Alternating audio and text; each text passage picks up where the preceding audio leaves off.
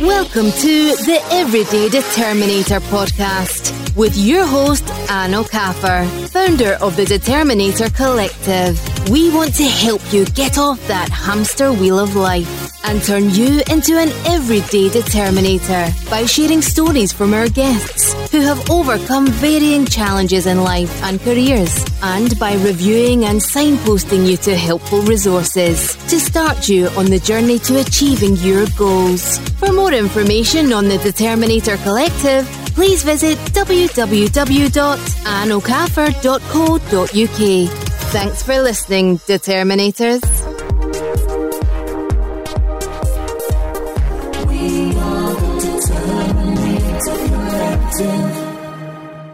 Hello, Determinators. Today, we're speaking with Eric Deeter, who's a mindset coach.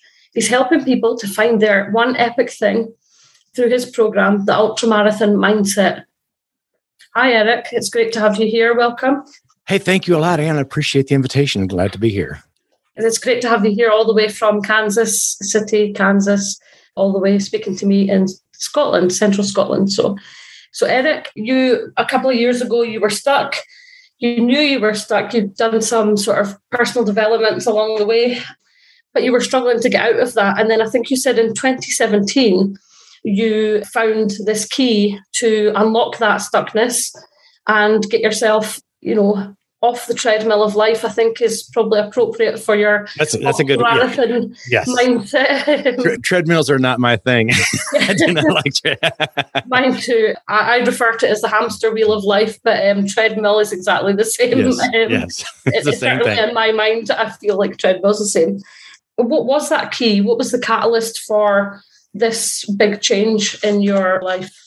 Well, I kind of give you just a, a small little bit of background. I had I had this belief that was with me all of my life that I was not supposed to be a winner. I was not supposed to be successful, that I really, you know, tied into a, tied into a lot of my upbringing. And it was just, it was a subconscious belief. I knew it was there. And so I started doing all these studies about the subconscious. And so I learned all these things about how the subconscious works and where the subconscious beliefs came from. And the fact that, you know, ninety-five percent of what we do is subconscious. Most of our decisions, you know, we think we're making rational decisions, but it's actually these subconscious things that we never are aware of that are affecting what we do and what we believe, and, and subsequently the life that we get. And so I knew where it was, knew where it came from, knew how I got there. And every time I tried to change, I mean, s- the subconscious is so powerful. Every time I tried to change, I mean, it was like it failed. It was just like I'd, I'd make progress for a little bit. And I think most of us have, you know, can identify with that kind of. Yep. I want a different life. I want something new, but uh, I can't figure out how to get there.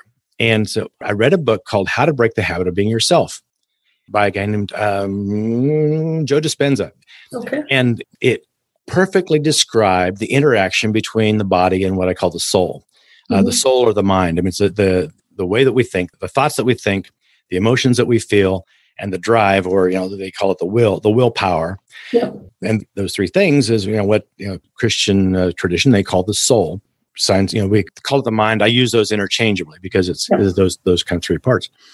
And what I found, what I discovered, and the way I was raised is that most of my life I lived in my thoughts, you know, and it's kind of a Western civilization tradition, you know, yeah. I think, therefore I am, you know, we identify who we are with what we think.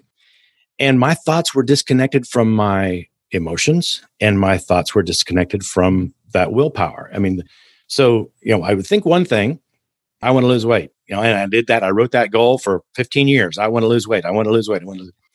And my will wasn't detached. Neither were my emotions. It was something I was like, I knew I needed to do it. I knew I wanted to do it, but it just didn't get done. Just can't get yourself there. So this book talked about the fact that the way our, our soul, our mind interacts with the body is, you know, kind of tied in all together. And so every thought that we think creates an emotion, which creates a physical response in the body. And so there's this neurochemical interaction between the thoughts that we think and our bodies, which creates the emotion. And it, it's like a feedback loop. And so if you try to think different thoughts, you're creating different neurochemicals, and your body is kind of used to the old neurochemicals. And so your body kind of conspires against your thoughts to keep you in the same place. that's where I was at. I was, I was yeah. stuck. So this process of learning how to think differently and to, to get something different, it was, when I realized it was like, okay, my body is in, into this as well. I need to connect my emotional, my emotional part of me and my drive along with the things that I'm thinking. And, uh, and the, he had a very simple meditation practice, and I'd failed miserably in the past trying to do meditation, just never could seem to get it to work. But this was a, a meditation. Since it was my body conspiring against me, it was a, a feedback. So I was getting my thoughts in touch with what was going on in my body. And so mm-hmm. as I was using my thoughts to kind of manage those neurochemicals inside of my body. The other thing was I, the goal that I set was to weigh under two hundred pounds by the end of twenty seventeen. So I had a year to do it. And for all the times that it failed in the past, I started making progress. This thing started to click. I went all the way through, and then at the, you know, by August of twenty seventeen, I was down to one ninety-five. And I knew I'd need some margin because we had, you know, Christmas and, and we have, you know, celebrate Thanksgiving yeah. in November. And, you know, both of those, we eat a lot of food. And so I was like, I need some margin there. So I, I made the goal, but uh, in the process, a friend of mine ran a fifty mile trail race in September, and I, you know, so I was I was making progress in these things, and I looked at that and I went, I could do that, I could do that next year, and so I set the goal to run that, you know, to run that same fifty miles the following year in twenty eighteen, yeah. and so I started running in twenty seventeen, and so it's kind of my story of how I got into ultramarathon running. So that's, um, you know, quite a big, you know, difference from I'm sitting here and I'm, I know I need to lose weight, I know I need to do these things, to I can do fifty miles. you know? yes. that, you know, that's a big shift. So when you get to that point of fifty miles, and you said you set, you set that target, I believe, for the very next year. So you had yes. three hundred sixty-five days from I can do that. And I believe you were successful in doing that. Yes. Um, so tell me about that first year. What challenges did you have in that first year? You know, was it a case of, you know, just reinforcing that I can do this, I can do this? Was there times where you felt, eh, what have I done? yeah. I'm sure there was at least a few times where you think, what have I set myself up for? Share a little bit about that first year of taking on that challenge after obviously climbing that hill to get to that point of saying, I can do this, and then actually doing it. It was a process. There are several facets, I guess, to this. And so I'll start off with saying, I told my wife, there's a friend of mine who'd done this. I said, you know, Dan ran this race. He says, I'm going to start running trails. So that was the only thing I said. I told nobody that my goal was to run a fifty mile trail race the following year. That was something I kept totally to myself. And so th- there was just this goal. Because I've I've learned that, you know, a lot of times if if I say things out loud, if if I set a goal and I start telling everybody, hey, I'm going to do this, I'm going to do this, there's something in our mind that will actually make you feel like you've accomplished it. And so you, you set yourself up for failure if you talk about a big goal like that too much. So it really was a secret goal for me. I started training, and I was a runner back in my twenties, and I'd quit. And so you know, I knew the process. I knew what I was going to go through to start. And so I knew those first few weeks, I was going to feel like I was going to die. I was going to just feel... Adjustment process. It's a definite process. I was ready for that. But once I got past that initial first couple of weeks, and, you know, it was just like, I started out with a mile. And then, you know, kind of, you know, kept that. And then I worked my way up. And I felt great when I was able to actually run three miles. And so then I was kind of about that point where my body was starting to get used to it.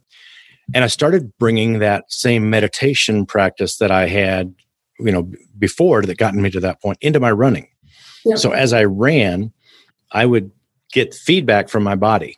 I was very much, you know, focused on kind of what was going on, how my body was moving. It was not, not really, a, let's say, a spiritual experience, but it, it was more than just a physical activity. My mind and body were kind of in this together.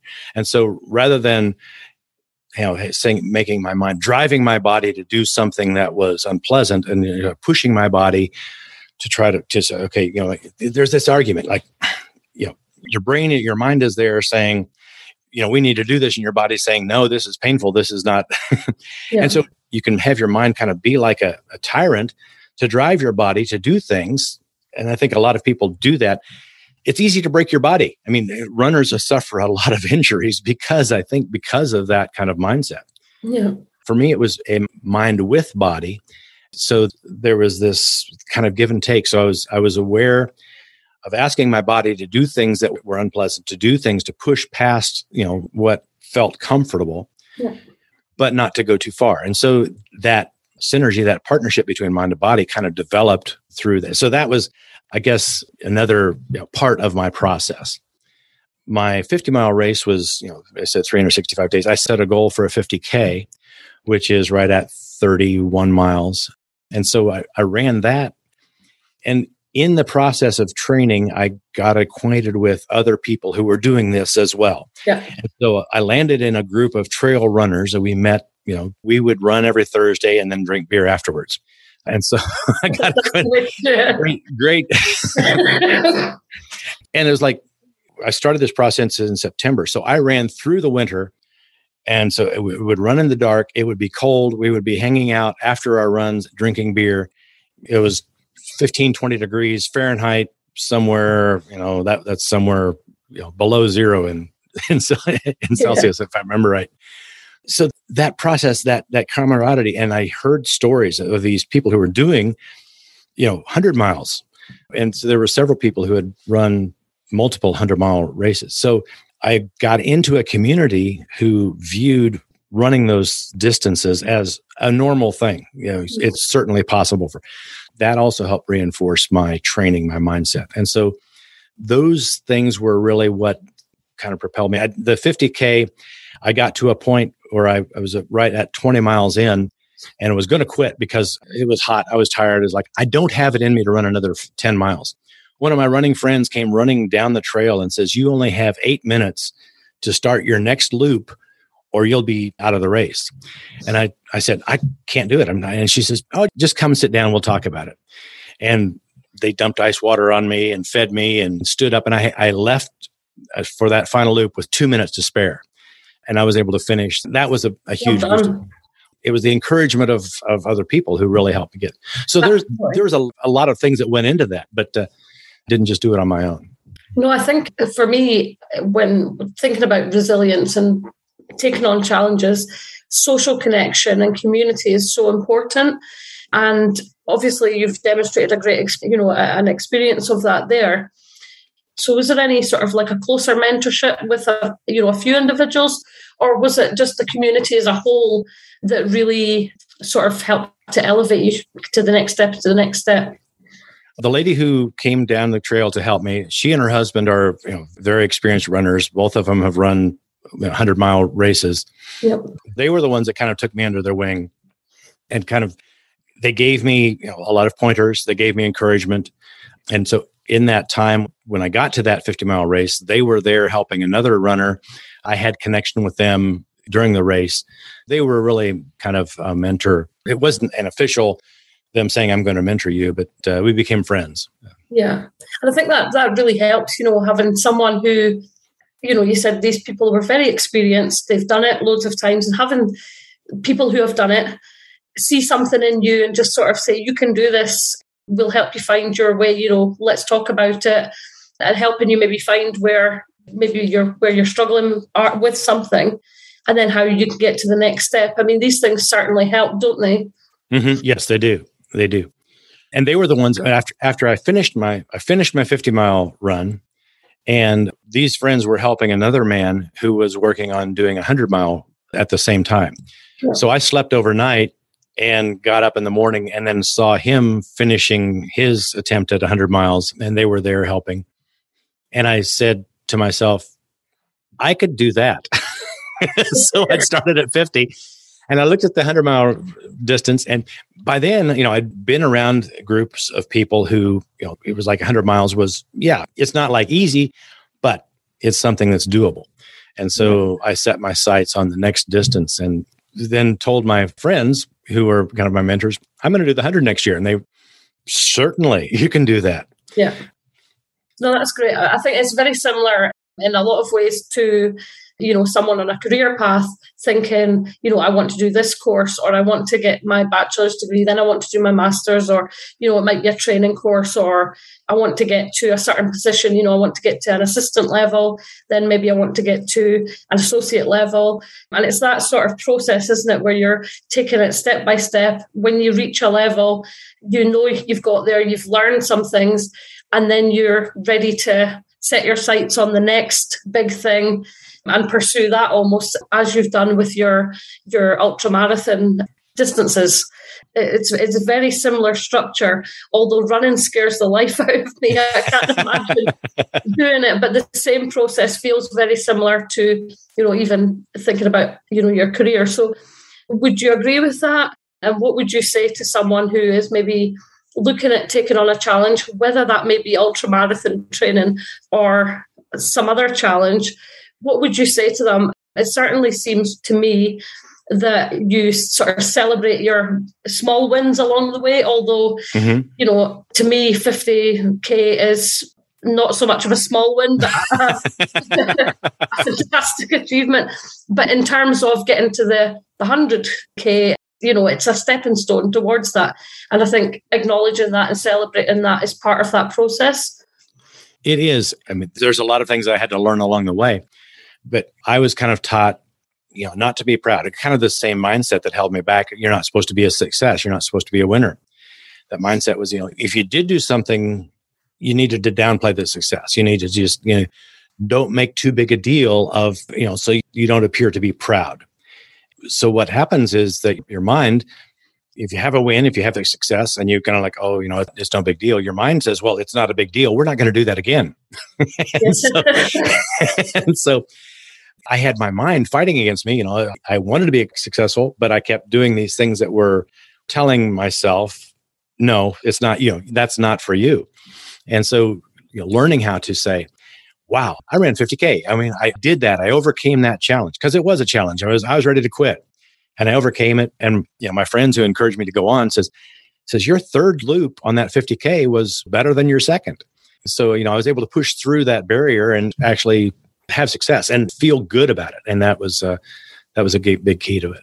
And I think reinforcement from people who have done the same as well. And, you know, that acknowledgement and recognition from the community as well, that, you know, that, that was really good. That was a great loop. That helps to reinforce that, like, I did that, you know, I overcome that. And that helps you to be able to have that conversation with yourself and your mind and say, actually, that was a good thing, you know, rather than eh, no big deal, you know. Yes. Yeah. And, you know, you had talked about the fact that not everyone is a runner. The reason I, you know, I became a mindset coach is that the things that I learned in running, you know, apply to life. And yeah. so, you know, if I would have known those things about, you know, I, I would have been able to overcome my struggles had I had I been through some of those things that the, that I learned in the ultramarathon, and that mindset of showing up, you know, putting in the miles, doing the work, the little things, and also gradual progress. You know, I started off with one mile, and I walked a lot. you know, and but you know, it's the same thing with what I encourage people: find your epic thing. You know, you don't do something epic right off the bat, but you know, you start with a small step. And keep in mind, you know, there's this epic thing that I want to do, and I'm headed that way. And here's the steps that I'm going to do, and I'm and, and going and putting in the work. The mindset to do and celebrate and work on those small things with the big goal in mind is the thing that that I learned how to develop, and that's what I teach for any goal. Yeah, so I think it's, it's the direction of travel rather than your pace. Um, yeah. That seems more important. You know, if you're navigating towards that epic thing and you're making small progress, then that should be celebrated. And, you know, it should be acknowledged along the way that you're doing well, even if it's maybe not at the rate of progress you want to do. You know, I know certainly sometimes I set my sights on something and maybe set out a bigger chunk than what I'm actually able to achieve, but I'm still going in the right direction. And I think it's okay to to readjust. Like you say, you walked a lot. Maybe some days you didn't set out to walk that day. But, you know, sometimes our body tells us we need to just slow down a little, walk a little, but that's still okay. You're traveling in the right direction. So in terms of that, if you had any major, I, I, I don't like to use the word failure, but a lesson maybe Um, that, a lesson's kinder, isn't it? You know, that you've had along the way that's had maybe more of an impact on you, or how you overcame that along the way. Well, the interesting thing, we as coaches are kind of trained not to use the word failure, but I have come to really embrace that. And that uh, my first attempt at one hundred miles, I failed. That is part of the appeal of running long distances. And that's the reason I, I went from you know fifty miles to me. When I finished fifty miles, I realized it did not challenge me in the way that I wanted. I celebrated. It was great. But I looked at it and I saw my friend who had run one hundred miles and where he was at. And, and I saw him at about mile nine, no, it was about eighty-five. And I looked at him and I went, whatever he's experiencing right now, I didn't have to push that hard. Okay. And so that's why I decided to do one hundred. And one hundred mile distance is a whole, it's a whole nother thing. It requires you to dig deep. Yeah. And there are so many things that could go wrong. You can prepare everything. And for me, I was strong enough. I was moving. I was on pace. I was going according to plan. In the middle of the night, we had a torrential rain.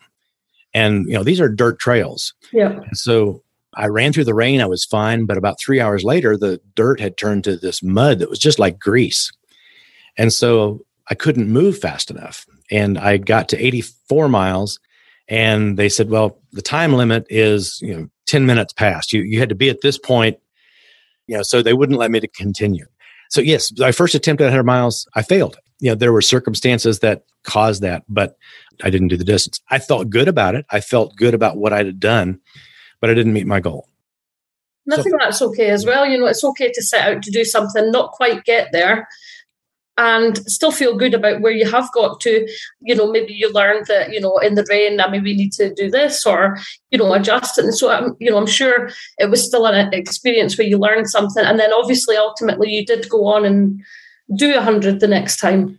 Yeah, actually, my running friends told me, after I recovered about two weeks, and they came to me and said, you know, you're already ready. There's this other one hundred mile race in about six weeks.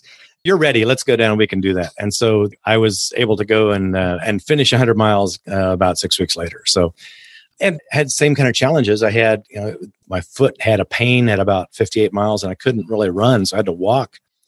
But I finished the distance. And well done. I mean, uh, that's just, I can't even think about running. And I think that goes to the talking about mind with body. My mind is definitely not on that. My body's not there either, but my mind is definitely protesting. Anybody can do those distances. I mean, I've I've seen people who make that decision. That's really what it is, is deciding that, you know, whatever you want. I mean, for me, it was, I wanted to do that. I wanted to find out if I had what it took to take on that challenge. Yeah. Um, and I think whether it's running, whether it's anything else, I think inside all of us, there's the desire to have a significant big challenge and to do something that's not easy. And we can say, I worked through it. I did this thing. And it doesn't matter. It doesn't have to be big to anybody else. If it's significant and big to you, then that's what I call your epic thing. Yeah. And so that mindset of deciding this is what I want to do and then making the decision to start, that's really where the mindset comes in.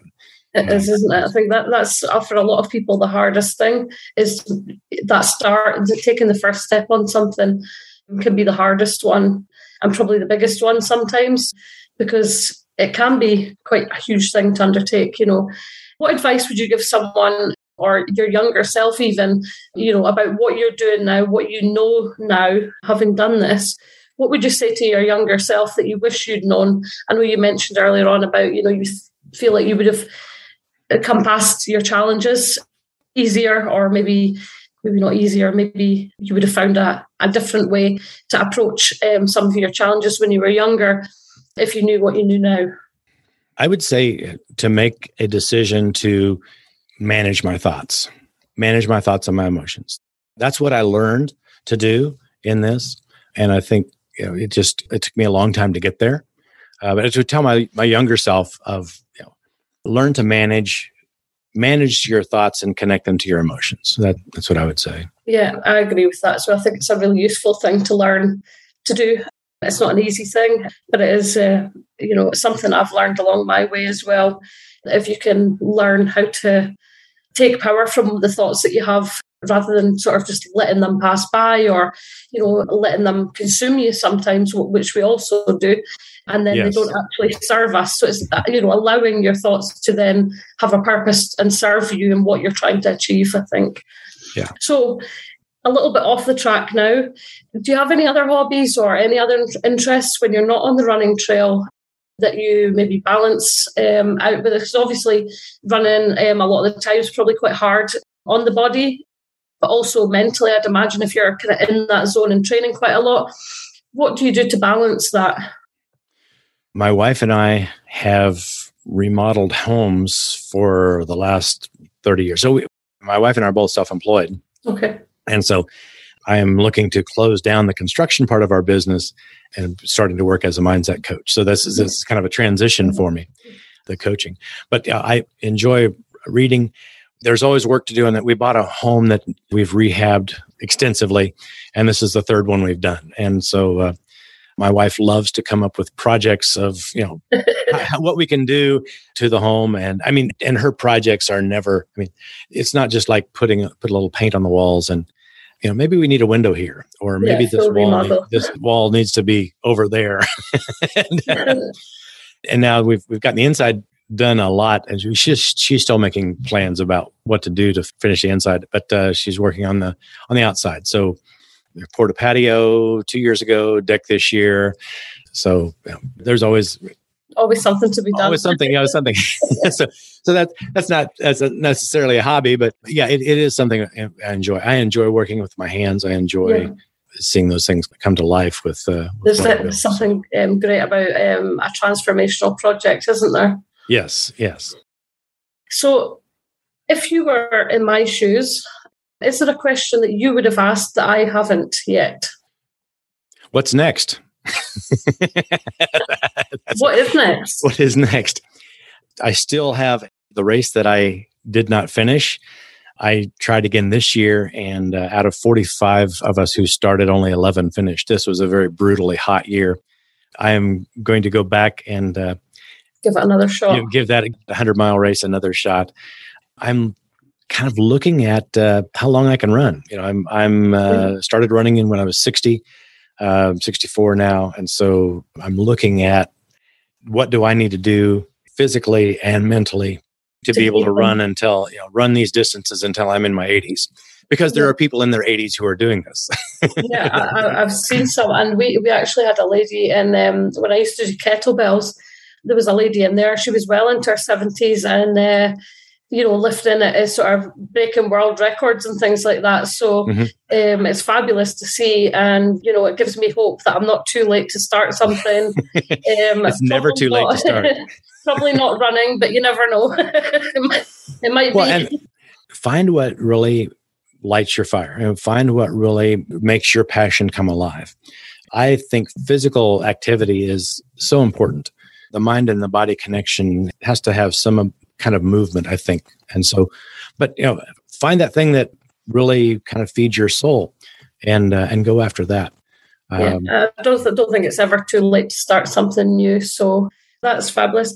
What's a song that either when you're running or not, maybe you have a, a song that, you know, when you're in that moment and that real sort of, you know, like you said, when your friend was in that eighty-fifth mile and you really have to dig deep, is there a song on your playlist that really helps you just shake up that mindset and makes you dig a little deeper? Or, you know, is there a song or, you know, if you had a theme tune song, what would that be? The first one that comes to mind, Don't Stop. Don't Stop Believing. Yeah. I can't remember saying who. Uh, oh, I, I think I know. I think I know what you're talking um, about. Journey. Journey. Yeah, yeah. Journey. Journey. Yes. Don't Stop Believing. Yeah. Um, I don't listen to music when I run, okay. And usually the song that's in my head is whatever the latest song I've heard. so, so in ultra marathon running, the phrase we use is relentless forward progress, yeah. and and so it's not about how fast you go. You know, because going one hundred miles, you know, it's not so much about speed, it's about it's persistence. It's about, yeah. it's about that continuous progress. And even the elite runners have to practice that. There are times when the, you know, elite runners, there's things that happen mm-hmm. and they have to still dig deep and say, you know, I just need to keep moving forward. Yeah. And so that's kind of you know, for life as well. And that the idea of relentless forward progress that I have, you know, I know so many people and, and people, even friends of mine, they get to a point and they settle. And I've done it. I've hit a point and settled in and gotten comfortable. That's the thing that I don't want to have happen in my life. I don't want to settle settle in at a place and say, this is as good as it's going to get. And so I have really adopted that. Don't stop. Keep moving forward. And so, I just, I love that relentless forward progress, because it's so much about certainly what, you know, the term determinator is very much focused about, is that just take it, put one foot in front of the other and just keep moving, even if it's a little bit slower, even if it's a little bit harder, just, you know, that relentless. I just love that. So can we just sum up, what would be your top three tips for someone who is either facing a challenge or looking to get started on a challenge, or, you know, in some way related to this mindset approach? What would be your top three tips or pieces of advice for someone about to set out or, you know, struggling with something at the moment? I've developed this. I heard this from someone else as and, and I've adopted it as my own, and I added some things to it. I'm going to add one more to it. You have to know what you want. And for a long time, you know, I wanted something different, but I didn't, I hadn't really identified what I want. And so, no, you know, decide this is what I want. Decide that you're going to take steps to do it. That's kind of two parts to number one. Make a decision. Decide. Number two, start. You know, kind of what you said, take a small step. You don't have to have the whole thing thought out. Start moving, because if you take time to think about it, your mind will talk you out of it, because there's a part of us that wants that comfort, wants yeah. to stay, wants to settle. So getting the process moving is important. I mean, that first thing. So start, start smallest, with mile one, right? smallest, smallest step you can take. Yeah. Just get started. And then the third one is don't stop. Yeah. Once you get started, don't stop. And there, there'll be setbacks. There'll be times when, you know, there'll be times when there's things will, will feel hard. So you kind of make progress initially, you get to this middle part, then it gets really, really kind of hard. Then you have to keep putting one foot in front of the other, even slow progress. Just don't stop. Yeah. That's really a great set of um, lessons for people to adopt. Where can our listeners find you on the web or on socials if they would like to learn more about the ultra marathon mindset? My name is Eric Deeter, E R I C D E E T E R. I own my u- domain under my name, which is good. So eric deeter dot com, everything is there. You can find me on uh, Instagram as Eric Deeter. So I have a podcast as well called The Ultra Marathon Mindset. Everything you can find as a, under Eric Deeter. I'm Instagram is kind of my biggest social social platform. I'm on Facebook as well, but, uh, but yeah, usually I'm interacting on, on Instagram. Perfect. Well, we'll post the links along with this as we um, post it out for our listeners anyway, and they can follow up. Thank you so much for sharing your experience on going from zero to ultramarathon in a short amount of time. You know, thank you so much for that. We really appreciate your experience and talking to you. Thank you, Eric. You're remarkable. So whether you're bouncing back from a challenge or storming forward to the next one, the Determinator Collective is here for you.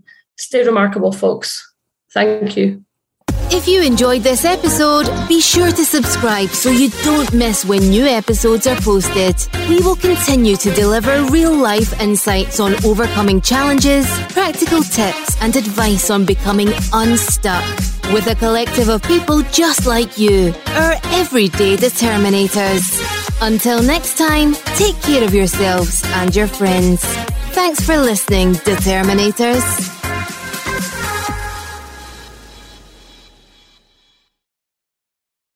If you enjoyed this episode, be sure to subscribe so you don't miss when new episodes are posted. We will continue to deliver real-life insights on overcoming challenges, practical tips, and advice on becoming unstuck. With a collective of people just like you, our everyday determinators. Until next time, take care of yourselves and your friends. Thanks for listening, Determinators.